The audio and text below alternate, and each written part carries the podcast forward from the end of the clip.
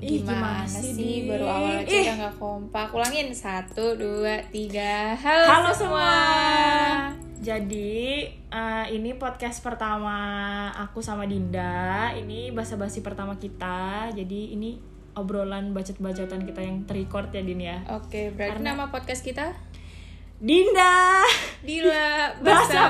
Basa-Basi Jadi emang kita sukanya ngebacot gitu dan ya biasalah cewek ya sukanya emang suka hahaha bacot-bacot nggak penting gitu. Jadi kita pengen nge-record apa yang udah sering kita obrolin biasanya di kosan gitu. Supaya siapa tahu bisa buat asik-asik aja gitu. Ya gitu deh.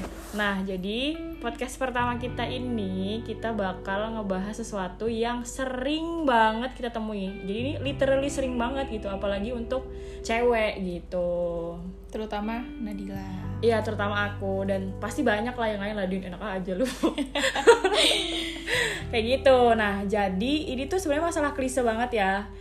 Eh, yang tadi aku udah bilang sering banget. Karena pokoknya tiap hari deh kalian tuh bisa nemuin ini gitu jadi eh, podcast kita kali ini akan membahas kenapa sih cewek itu susah banget baca GPS Kenapa tuh? Kenapa tuh? Ya, pokoknya gitu deh. Ntar kita bahas bareng-bareng. Nah, jadi eh, sebelum kita kasih tahu nih kenapa sih alasannya tuh cewek-cewek ini kenapa sih susah banget baca GPS, kita pengen cerita sharing-sharing tentang pengalaman kita dalam membaca GPS, terutama aku nih gitu. Aku itu susah banget baca GPS ya Din ya. Banget Dinda tuh saksinya. Jadi eh, Marah-marah ya jadi emang aku sering banget di- diminta untuk baca GPS tapi aku selalu nggak bisa gitu. Entah Dinda yang nyuruh atau teman-teman yang lain teman-teman yang sering banget jalan sama aku itu pasti ngerti deh gitu. Kalau seorang Dila itu susah banget baca GPS kenapa ketawa sih? Belum juga cerita. Dasarnya orang. Iya, iya, iya. Nah, kalau aku tuh bingungnya kenapa aku nggak bisa baca GPS tuh kalau aku ngelihat GPS tuh kayak semuter-muter gitu loh. Iya, iya Kalau nggak muter ya nggak jalan, Bang Di layar HP tuh kayak apa sih titik kecil muter-muter gitu. Jadi kayak aku bingung apalagi kalau misalnya udah lurus terus dia suruh belok dan segala macam walaupun ada suaranya tetap aja aku nggak bisa. Kayak gitu sih. Dan aku kalau nggak di zoom tuh emang kayak kurang jelas beloknya Ah, betul gitu. betul betul. Nah, kalau kamu susah nggak din baca GPS? Enggak sih, enggak sesusah kamu Berarti kalau kamu baca di HP itu normal-normal aja ya bentuknya. Normal aja. Walaupun cuma titik atau dia dari terang berubah jadi gelap kayak gitu ya. Atau ada suara normal. bahasa Inggris atau bahasa Indonesia gitu. Normal, aman bisa ya. lah, aman. Oke. Bagus deh. Berarti emang aku aja sih yang kurang sih. Aku pun bisa fokus gitu Kalau misalkan aku nyetir terus sambil uh, buka maps gitu Aku Hmm. bisa gitu Kamu cuma diem duduk, aku bisa Oke. Sendirian ya, bisa ya. Bisa Multitasking banget nih Dinda kalau Iyalah, nah ini nanti bakal berhubungan sama apa yang bakal kita bahas di belakang. Tapi ini Iya. kita nih kayaknya mau cerita pengalaman kita masing-masing dulu nih, Ah, gitu kan. Benar benar benar. Nah, aku juga ada nih pengalaman ketika baca GPS. Jadi dulu aku pernah jalan sama Dinda kebetulan ya Din ya. Ya nggak sama Dinda juga sih. Maksudnya nggak cuma sama Dinda aja. Belum cerita. Oh iya, maaf ngegas jadi mulu. eh, jadi nggak cuma sama Dinda. Ini tuh tempat yang mungkin udah beberapa kali aku datengin dengan orang yang berbeda juga. Jadi harusnya sih kalau untuk orang yang normal dan paham dengan arah pasti tahu gitu kan. Nah jadi aku pernah sama Dinda waktu itu nemenin Dinda nggak nemenin sih kita bareng ya. Ceritanya mau belajar waktu itu ke salah satu kafe yang ada di daerah Pogung. Pogung ya. Nah jadi kan emang tuh kafe emang dia rada-rada apa ya pelosok lah yang belasak gitu. Nggak belasak juga sih. Dia tuh ada di dalam perumahan gitu loh. Jadi kayak emang susah untuk masuk ke sana apalagi mobil jadi terbatas eh, jalannya rutenya kayak gitu. Karena memang di daerah perumahan itu kadang misalnya hari ini ditutup besok dibuka tuh jalan. Kadang besoknya lagi tutup lagi kayak gitu. Jadi emang harus bener-bener menyesuaikan gitu. Apalagi buat aku yang nggak bisa hafal jalan dan susah baca GPS jadi sulit banget. Nah waktu itu tuh malam kita kelar dari itu kafe kita pulang tuh. Itu kondisinya lagi gerimis parah gerimis gerimis gerimis gerimis sendu, sendu, lah rintik ya. sendu gitu ya. Hmm, jadi kayak ada tik tik tik tik tik tuh di kaca mobil kayak gitu. Nah si Dinda ini lupa nih jalanan juga kan. Aku apalagi dong aku lupa banget tuh jalanan. Terus setelah itu aku diminta oleh Dinda untuk membuka GPS waktu itu. Itu emang kondisinya emang mungkin ini lagi PMS juga kali ya. Jadi ya nggak waktu aku lagi bete kenapa ya? Oh ya pokoknya lagi bete lah pokoknya Oh, lagi suasana besoknya tuh kita mau responsi. Iya ya oh besoknya mau ujian ya? Iya. ya jadi emang suasana hati sedang kalut-kalut lah waktu itu gitu. Jadi mudah terpancing gitu kan. Terus si Dinda nyuruh aku nih buka buka GPS udah nih aku buka nih GPS terus aku arahin. Terus jalan nih kita muter muter muter muter. Jadi lama banget kita muterin perumahan itu ya. Terus Dinda bilang tapi ini udah kamu setting buat mobil kan gitu. Terus aku yang udah udah gitu. Karena aku pikir emang udah gitu kan. Terus ternyata sampailah kita pada ujung jalan di mana depan kita tuh sungai kecil. Edan buntu. Kalau tuh terus tuh tuh mobil masuk sungai itu Nggak lucu ya terus kan udah di situ aku udah liat muka Dinda bete banget dan aku juga baru nyadar. Terus aku buka lagi settingnya. Anjir ternyata mode mobil belum diaktifin nih. Kalau motor kan bisa tuh ya lewatin jembatan kecil. Tapi kan mobil nggak bisa. Terus ya udah deh. Tiba-tiba si Dinda bete di situ. Terus aku juga aduh gimana nih? Gimana nih pura-pura lah aku turun dari mobil cari orang nanya. Kalau kita tersesat kayak gitu. Terus ternyata ada orang yang ngarahin Dinda buat mundur. Jauh banget mundur mundur mundur. Karena jalannya itu kita nggak bisa muter nggak sih? enggak jadinya aku muter balik. Muter balik ya? Tapi Iya, effort puter ya? balik tapi iya. Karena masuk masuk ke dalam rumah orang gak sih? Masuk masuk dalam rumah orang kayak gitu nah itu sih pengalaman terapas aku baca GPS ketika ke kafe itu dan sebenarnya pun aku juga berkali-kali ke kafe itu tapi emang nggak bisa hafal gitu tapi emang susah sih karena Iya. posisi kafenya juga masuk banget gitu Hmm, kan dan bener-bener. banyak portal yang ditutup waktu itu Iya. apalagi kita baru pertama kali naik mobil ke situ Mm-mm, mungkin bener-bener. kamu nggak pertama kali tapi kita berdua pertama kali Mm-mm, gitu kan. bener. Nah kalau kamu sendiri Din ada nggak pengalaman baca GPS yang salah dimarahin orang gitu salah baca? pernah pernah pernah itu kan kamu sama aku kan aku cewek gitu kan aku aja marahin kamu apalagi kalau misalkan nih aku sama cowok aku Oke. makin marah-marahin tuh dimaki-maki lah pokoknya gitu kan jadi waktu itu ceritanya tuh kita lagi keadaan berduka kita pergi ke eh, daerah Babarsari atau Prambanan gitu sanaan. Kan yang jelas kita nggak pernah ke sana dan nggak tahu medan sana gitu kan. Kita buka Sherlocknya kita buka GPS-nya masih aman tuh kan ngelewatin jalan-jalan. Siapa tuh yang chat? Udah mohon maaf. Ngelewatin jalan-jalan besar gitu. Terus tiba-tiba sampailah di titik itu itu tuh harus belok kiri tapi ternyata belok kiri itu adalah jalan yang sampingnya itu sungai tapi sebenarnya jalan itu adalah jalan bener juga bisa dilewatin mobil tapi emang nggak bisa buat dua arah hanya bisa buat kayak satu arah. Ya kalaupun ketemu yang satunya jebur dulu kali ya gitu. Tapi kan di sisi lain karena waktu itu kita posisinya lagi berduka dan panik kan ya wajar aja kita salah-salah gitu kan dan belum pernah ke sana jadi kayak nggak tahu nih jalannya tuh ke mana aja sih. Jadi kita nurut-nurut aja gitu kan. Nah tiba-tiba sebelahku nih yang nyetirin buh langsung lah tuh meledak-ledak marah-marah guys. Kayak kamu tuh gimana sih? Bisa baca GPS gak sih? Kayak gitu. Aku punya aku dimarahin gitulah. Nah waktu itu pastinya di mobil itu tuh berdua. Kan kita lagi suasana berduka. Dan itu tuh kayak jalan yang di tengah kebun hutan gitu loh. Hmm. Dia tuh turun ngeliatin jalannya gitu. Mungkin dia mem- memperkirakan Ah cukup gak nih buat mobil? gitu Ya lu kebayang gak sih Dil? Lagi berduka Terus berhenti di tengah hutan Aku di mobil sendirian. Dia kayak takut dah Makin takut makin panik. Terus akhirnya pasti dia temanku udah masuk kita diem dieman aja nih. Dan dia bete sama aku padahal kan menurut aku bukan salahku juga karena aku juga belum tahu jalan ke Benar, sana benar, benar, benar. gitu kan Berarti sebenarnya cewek-cewek itu sering lah ya ngadapin ini gitu ya. sering Pasti sering dah. Pasti nanti eh, teman-teman yang dengar ini juga pasti juga mikirnya, oh iya, aku juga kayak gitu sih gitu. pasti baru menyadari tanpa disadari. Mm-mm, benar benar benar. Dan ini tuh banyak sebenarnya nggak cuma aku sama Dinda doang gitu. Nah jadi sebenarnya eh, usut punya usut nih dan setelah aku baca-baca juga ternyata memang itu hal yang wajar gitu. Karena itu bisa dijelaskan dari struktur otak manusia gitu. Jadi dari struktur anatomi otak manusia. Nah kenapa cewek itu nggak bisa bukan nggak bisa sih mungkin dia membutuhkan effort yang lebih daripada cowok ketika dia membaca GPS gitu kan dan itu ternyata memang ada alasannya gitu Apa nah alasannya? kalau aku baca jadi memang otak manusia itu kan ada tuh yang namanya lobus kanan, lobus kiri gitu ya. Kalau misalnya Hmm. teman-teman awam itu bisa deh coba searching-searching sendiri. googling aja terus buat cari tahu lobus tuh yang mana gitu. Ah, benar. Dan se- sebenarnya tiap lobus itu kan fungsinya beda-beda ya. Ya. Nah, itu bisa dicari sendiri. Jadi memang eh, untuk membaca GPS ini itu membutuhkan kemampuan dari si lobus kanan gitu. Dan ternyata kenapa cewek itu lebih sulit untuk membaca GPS itu memang karena ukuran dari lobusnya cewek sendiri pun itu lebih kecil daripada laki-laki gitu. yang lobus kanannya Bener, nah makanya si cewek itu membutuhkan effort lebih dibandingkan laki-laki kayak gitu.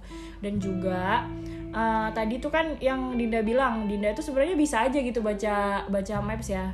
Tapi karena ada kondisi-kondisi tertentu membuat Dinda itu susah fokus dan eh, jadi kayak terpecah-pecah lah yang seharusnya ketika membaca GPS kamu harus fokus itu jadi terpecah-pecah gitu pikirannya. Nah, jadi uh, memang pola pikir wanita itu sebenarnya beda juga sama laki-laki gitu kan. Karena memang dari struktur anatomi yang tadi aku bilang itu udah berbeda. Nah, selain dari lobus kanan tadi, si cewek ini juga punya jembatan ibaratnya jembatan ya, jembatan antara lobus kanan dan lobus kiri tadi yang membuat si cewek ini pola pikirnya itu lebih beragam gitu. Sedangkan si cowok itu hanya terfokus pada lobus kanan sehingga dia tuh bisa lebih fokus seperti itu. Jadi si cewek itu makanya dia agak sulit untuk membaca GPS apalagi dalam ke- keadaan dia tidak fokus atau pikirannya banyak kayak gitu deh. Nah makanya juga kita tuh sering bilang kalau misalnya si cewek ini tuh lebih bisa bukan lebih bisa si cewek ini tuh multitasking kalau si cowok nggak bisa multitasking karena tadi kayak Iya, gitu karena si cowok ini nggak punya jembatan yang menghubungkan antara lobus kanan dan lobus kiri dan Mm-mm. lobus kanannya itu lebih dominan daripada lobus kiri. gitu. benar bener banget Ini bisa dicontohin nih kalau misalkan nih punya ponakan atau punya anak kecil, misal ada cowok, anak cowok sama anak cewek lagi makan disuruh nonton TV sambil makan sebenarnya itu nggak baik sih ya. iya Tapi nanti kalian tuh dari situ tuh bisa tahu gitu loh. Kalau misalkan anak cewek itu dia bisa makan sambil nonton TV, tapi kalau anak cowok itu enggak. Hmm. Jadi anak cowok itu malah bengong ke TV-nya, tapi nggak mangap-mangap tuh mulutnya. Masuklah tuh ke yang nyuapin. kayak gitu jadi emang sebenarnya ya jangan marah-marah doang nih cowok karena emang beda nih pola pikir kita tuh beda gitu karena struktur anatomi otak kita pun beda jadi Iya. kalian tuh nggak bisa semerta-merta hanya marah doang gitu tapi emang ya harusnya tahu sih gitu ya kalau emang si cewek itu punya kendala untuk sulit membaca GPS Iya benar kan- banget. Hmm. Atau di sisi lain kalau misalkan nih kayak misalkan kita pergi nih sama cowok kita, tuh dia marah-marah gara-gara kita itu nggak bisa baca GPS. Tapi ketika dia pun pergi sendiri Hmm. terus bat- eh, terus buka maps gitu kan belum tentu juga dia sebenarnya bisa Iya. gitu kan. Jadi makanya jangan marah-marah dulu guys. Iya kayak gitu. Nah terus habis itu ini kan berhubungan dengan pola pikir wanita dan laki-laki yang berbeda karena memang struktur otak yang berbeda. Jadi bukan hanya eh, apa ketidakmampuan dalam membaca GPS aja sih sebenarnya. Jadi banyak gitu kan karena karena di sini yang berbeda adalah otaknya berarti nggak cuma kesulitan membaca GPS aja gitu. Tapi ada banyak hal yang membuat kenapa sih si cowok dan si cewek ini tuh banyak perbedaan kayak gitu. Kayak misal contohnya eh, pasti sering banget kan kita dengar kayak misal cewek itu lebih banyak ngomong daripada cowok gitu Iya. atau misal cewek itu dalam setiap harinya menghabiskan 20.000 kata sedangkan laki-laki hanya ya? enggak, enggak, enggak. sedangkan laki-laki hanya 7.000 kata gitu Iya, masa? iya iya Wow. coba deh coba ya cek sendiri kalau misalnya salah ya sorry Ada nggak ya ini aplikasi buat ngitung? apaan ngapain lu gabut amat ngitungin ngomongan kayak gitu jadi emang karena memang struktur otak kita berbeda gitu kayak gitu sih Gitu. Mm-mm. Pantes kalau misalnya cewek tuh lebih cerewet, suka Mm. marah-marah, ya wajar aja ya. iya wajar Di sisi lain kan memang dari segi agama kita, segi islami itu kan memang kodrat dari seorang laki-laki dan wanita itu kan juga beda, ya nggak sih? benar-benar Jadi ya udah. emang laki-laki ngapain din kodratnya mencari nafkah, Oh, membahagiakan bener. wanitanya. Kalau Eh, wani- jangan wanitanya dong, bahagiakan istrinya oh iya. kelak, bahagiakan anak-anaknya gitu. Oke. Kalau wanita melayani suami melayani suami Bener dengan baik dan benar Ah, gitu. benar, benar, benar. Kok kita jadi ke sana ya? Iya, aku juga gak ngerti nih ngebet banget deh Terus, kayaknya oh Dinda. iya nih, masalah pengambilan keputusan dan emosi itu juga mempengaruhi dari perbedaan antara otak si cewek dan Ah. cowok itu juga mempeng- mempengaruhi gitu. Soalnya kalau misalkan gimana? kayak ngambil keputusan itu kalau cewek ini kan terlalu ruwet ya. Mm-mm. Dia terlalu banyak muter, muter, Mm-mm. muter gitu loh. Kayak ketemu titiknya tuh lama gitu Mm-mm.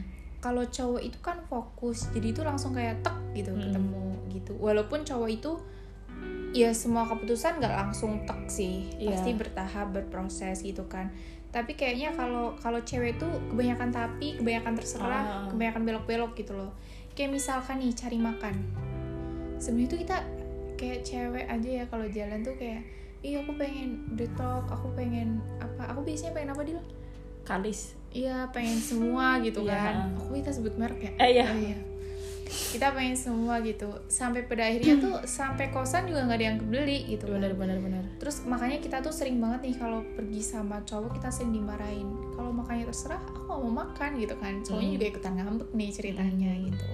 Makanya kita sering banget memutuskan ya udah deh terserah kamu mau makan di mana. Iya nggak sih kalau Hmm. jalan sama cowok?